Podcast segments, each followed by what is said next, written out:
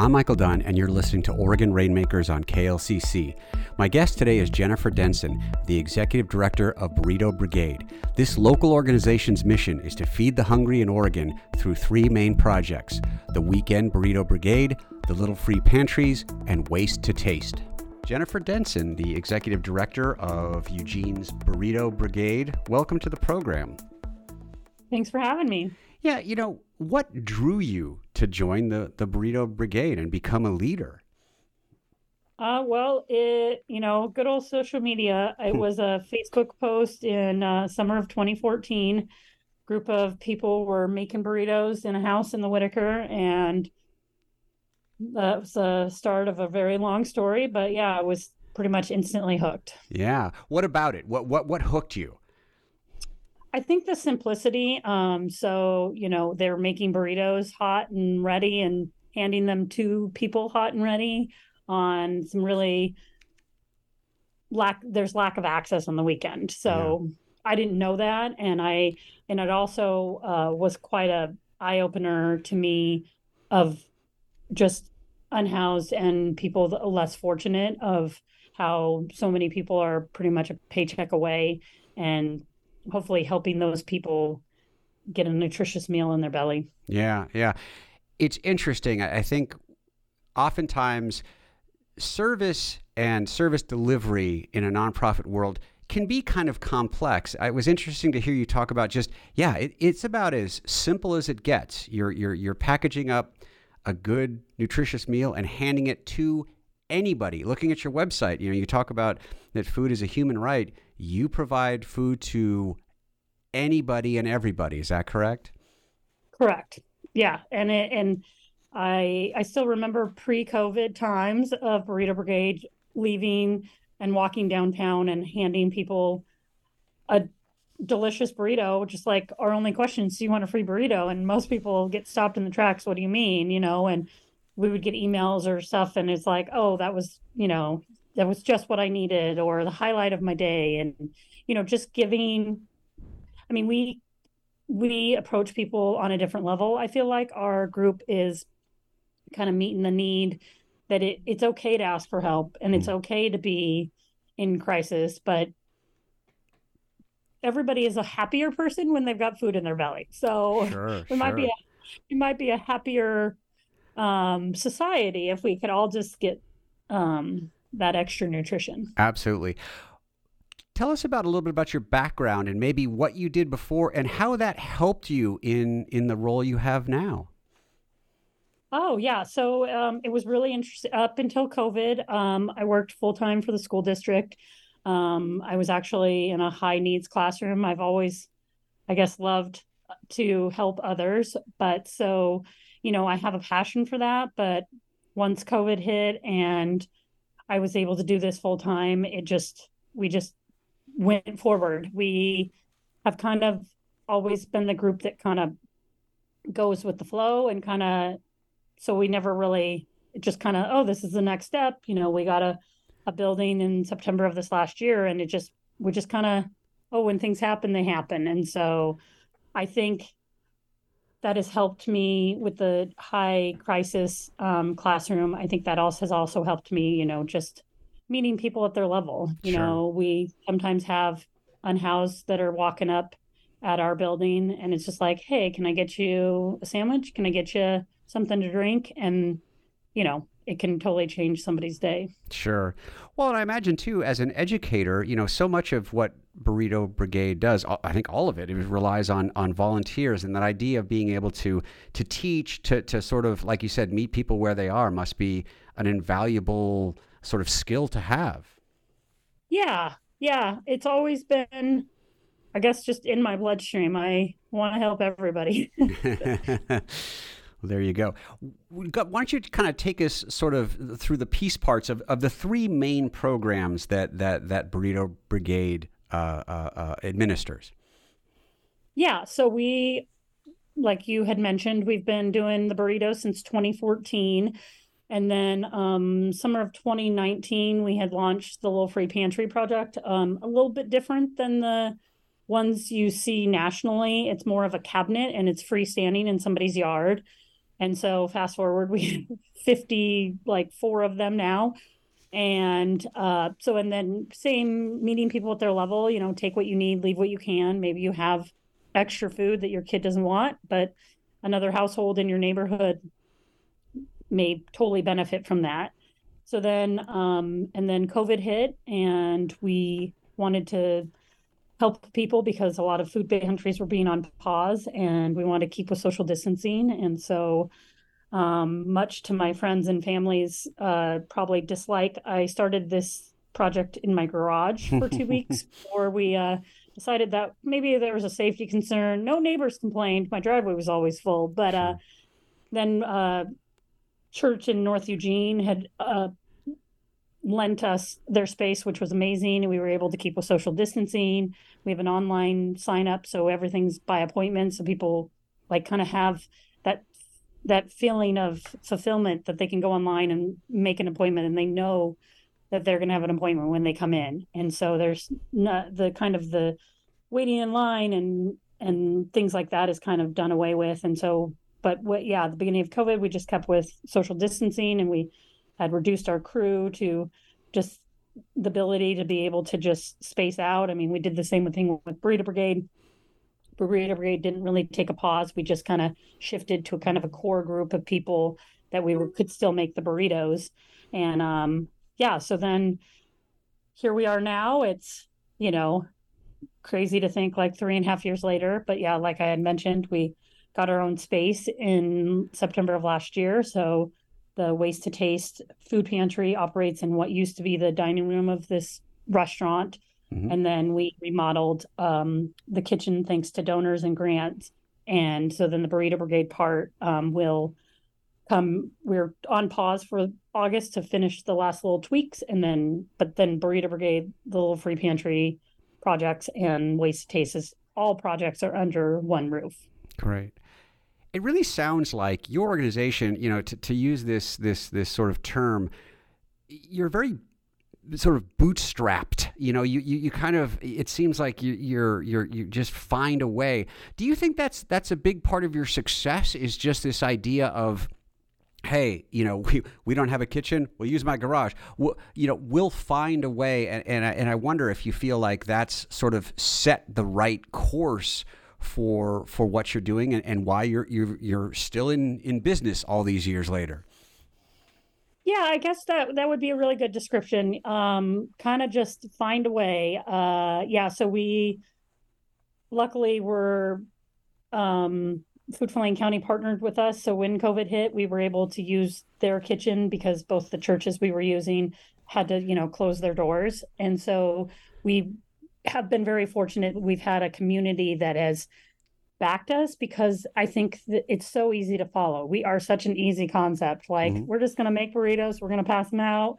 You know, we're going to pass it, we're going to sort food and we're going to set it up like a grocery store and we're just we're going to do this thing. And so yeah, I guess that would be a really great description of we just kind of um, you know, some joked that we were like going with the flow of the river, but bootstraps, like we just we're a and, it, and you know we're a unique, I think, group because we're also like try to become this like web of, or I guess the center of a web, mm-hmm. you know, because there's so many groups that are doing th- things, but we are we have things that maybe they don't have. You know, we help HIV Alliance have more food in their front room and we mm-hmm. help White Bird have more food in their front room because, you know, uh, a belly full is a happy person. And so, um, you know, if we get a large quantity of something, then we reach out to other groups that make lots of food instead of us trying to portion, you know, I don't know, a hundred biscuits we're just going to make sure another group ha- has that biscuits to offer or you know maybe we have a ton of fruit at the end of the week and it won't make it to monday so they we reach out to some groups that can chop it up and serve it you know so we're kind of like this i guess the interwebs interweb of a big bigger web but we've had so much support from our community because it's just yeah, we're like a household name, I guess. Yeah, and I I kind of wanted to ask you about that because in some ways, you know, you're the growth, the success, the longevity of, of what you do, as well as other organizations. I mean, maybe put into words how that sort of describes, I don't know, the heart and the soul of of our community, and and, and the fact that you're almost entirely volunteer staffed. What does it say about a community that that embraces a very simplistic but very important thing that you do? Um, I think it's heartwarming, and for me, it's heartwarming to watch. You know, because usually somebody volunteers once and they're also hooked. You know, mm. because like you know, an hour and a half of sorting vegetables is not much for somebody, but then but you're making this beautiful um, front room that somebody's going to come in and get super excited for all of this fresh produce. I mean, I remember when we first started this, people would be asking questions of like what things were, like we are getting local chard and local ch- kale and collards from local farms, and it's like, what is this, and how hmm. do I serve this? And it's just like, just the uh, it not having the price barrier, so somebody can try something and introduce it to their family, but there's not that barrier. Yeah. And so we, you know, our, our whole group is just very um not traditional, you know, we're just we're doing our own thing. We're we're uh starting our own path, I guess, because there's not really much um there's not something like this around. And so just letting people know that, you know, just because something's bruised doesn't mean it's not consumable. It's just you just cut out the bruise. Sure, so. sure, sure. Well, we're going to take a break. We're talking with Jennifer Denson. She's the executive director of Eugene's Burrito Brigade. We'll be right back. I'm Barbara Dellenback, host of KLCC's Oregon Grapevine. Hospice chaplains assist at a time of transition for people and families. We're kind of people who offer the ministry of presence, being available, emotionally available for their journey as grief emerges. So we bring comfort, we bring support, sometimes we bring education. Joel Gavarlia Morano talks about his life as a chaplain for police, firefighters, seniors, and hospice patients on KLCC's Oregon Grapevine at klcc.org. And we're back talking with Jennifer Denson, the executive director of the of the Burrito Brigade, which is difficult for me to say. um, let's talk about you, you, do this interesting thing. You're kind of an intervener of the food system that goes from the grocery store to our plate to being thrown out, and and there's such a big problem with wasting food. Talk about how you're part of the solution that that we can organize the bounty of food that we have in Oregon to make sure it doesn't go to waste. Yeah, that's uh that's a great segue. Um yeah, we're some some people have joked uh food liaison of Lane County. Like, you know, I we have a lot of connections we've made over the years and it's always been food waste has always just been like we shouldn't be food shouldn't be going in the trash, you know. So we have a great system right now. We have a farmer every day. So the food when we receive it that's like past human consumption, just mushy or moldy, goes into big bins and big buckets. And then we have a different farmer, chicken, goat, pig, um, different livestock that comes every day so that it immediately leaves. You know, our our trash is a pretty small dumpster for our business. And, you know, it's kind of we've just just trying to make all these connections you know we have a an amazing relationship with the mission getting some food donated and then you know if it's too large of a quantity we try to reach out to pe- some other groups. Breakfast brigade for example is another um, one of our groups.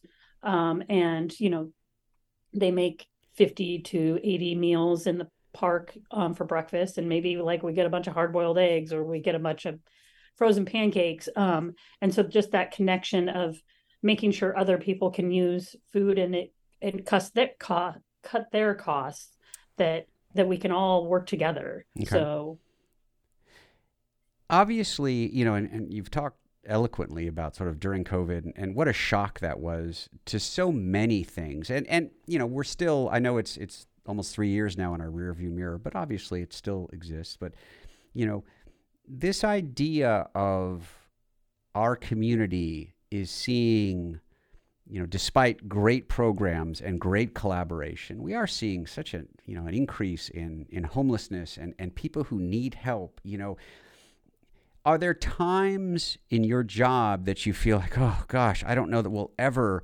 be at, be at a place where we're able to serve everyone we want to? And and is there a I don't want to say the word hopelessness, but is there is there a, you know some some part of you that that thinks, gosh, I don't know that we can solve this, or hopefully correspondingly there's there's hope about the collaboration the coordination of all these different organizations coming together to to do the work like you do? Yeah i think i kind of go i kind of waver back and forth. Um, it is it is really tough um, you know usually end of the month we get a lot more messages of you know people's food stamps are run out or you know they're in kind of desperation so I, hope that I mean, I have hope that we're moving to a different direction, but it feels like sometimes it feels like we're in quicksand. You know, there's, you know, the cost of food is continuing to go up and people are in need. And, you know, it's it's it's tough to try to see what's next because I remember like a year after we started this, everybody was like, "Oh, when COVID's over, you're going to still do this." And you know, my the really the reason I want to keep this so this is so strong to me is that um, making it okay to ask for help. Like, you know, sometimes we'll get messages as like, well, I don't need it that bad.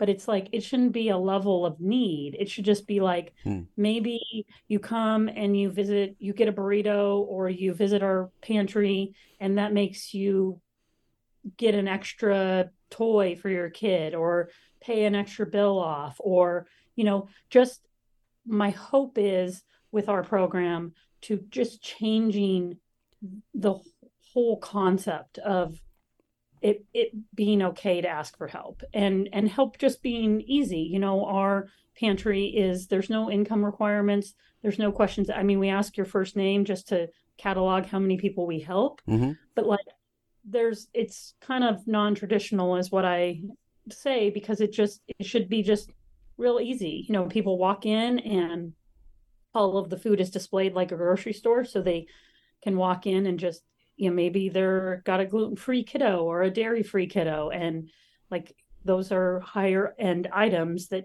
cost more, and maybe that just helps them put money somewhere else, and so that is really I hope what what we're changing is is the whole I don't think we're to a point that we're not going to be needed, mm-hmm. but like just changing the outlook on life. Yeah, yeah. Do you face any challenges? I guess, you know, I imagine or wonder if, you know, you're handing out food to people. I, I imagine maybe there are some times in in your history where, you know, there might be a municipal code that that that that doesn't comport with what you want to do or Maybe it's even just members of the public who don't agree with handing out free food. You know, kind of have there been some of those kind of challenges or even barriers to what you want to do? Um, I think I think there will always be the the those kind of people. You know, we uh we joked my one of my volunteers and I were joking because like in the big you know in the midst of COVID you know our burritos have always been vegan and they stayed vegan so we can mm-hmm. keep with um easier you know dietary restrictions just around sure. across the board. They're vegan.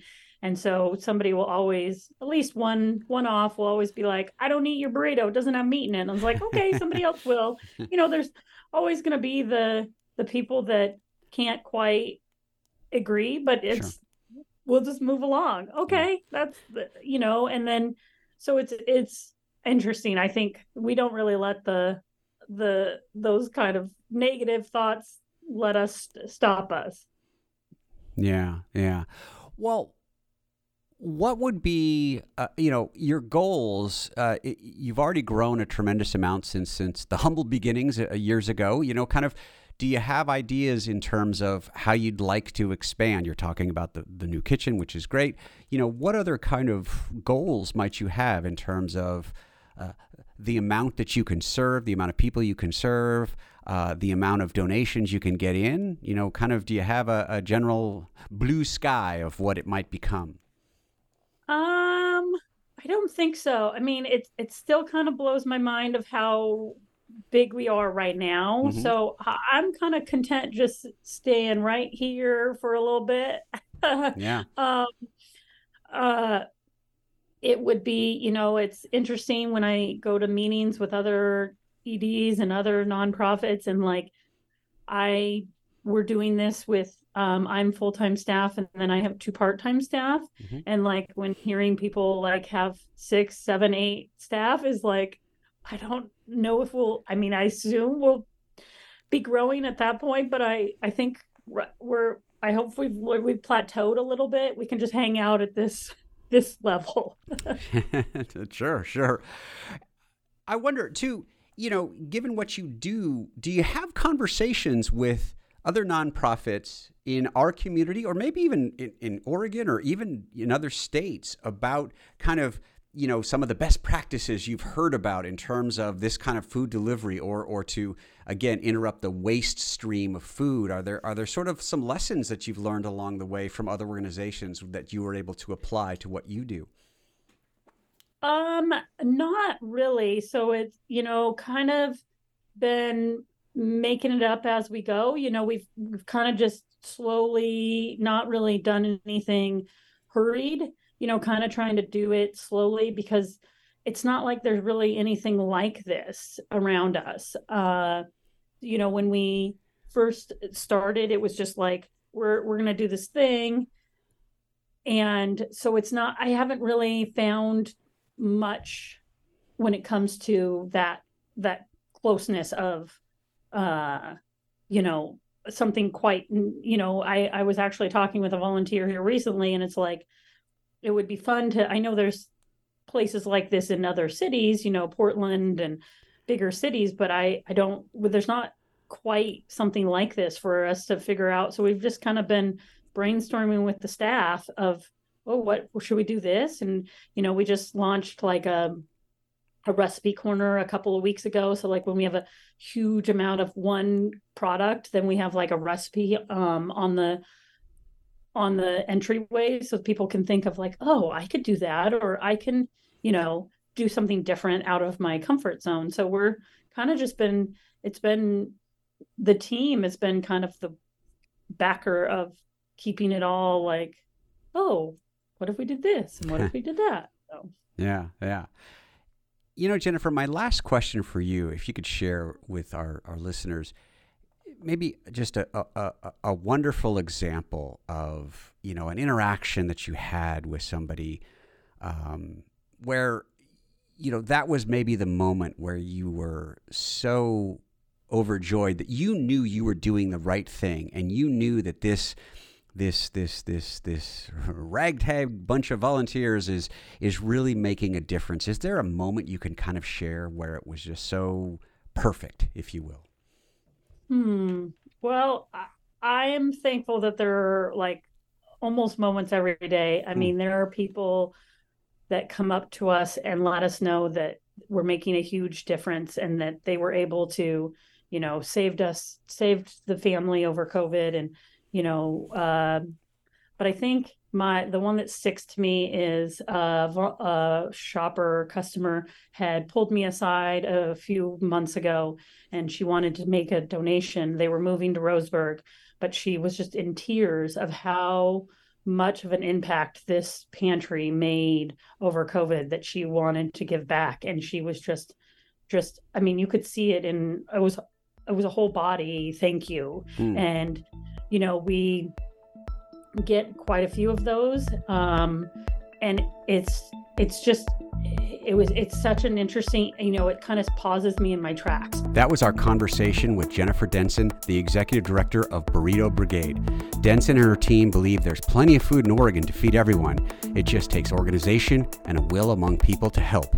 This has been Oregon Rainmakers podcast on KLCC. I'm Michael Dunn, your host. Thanks for listening.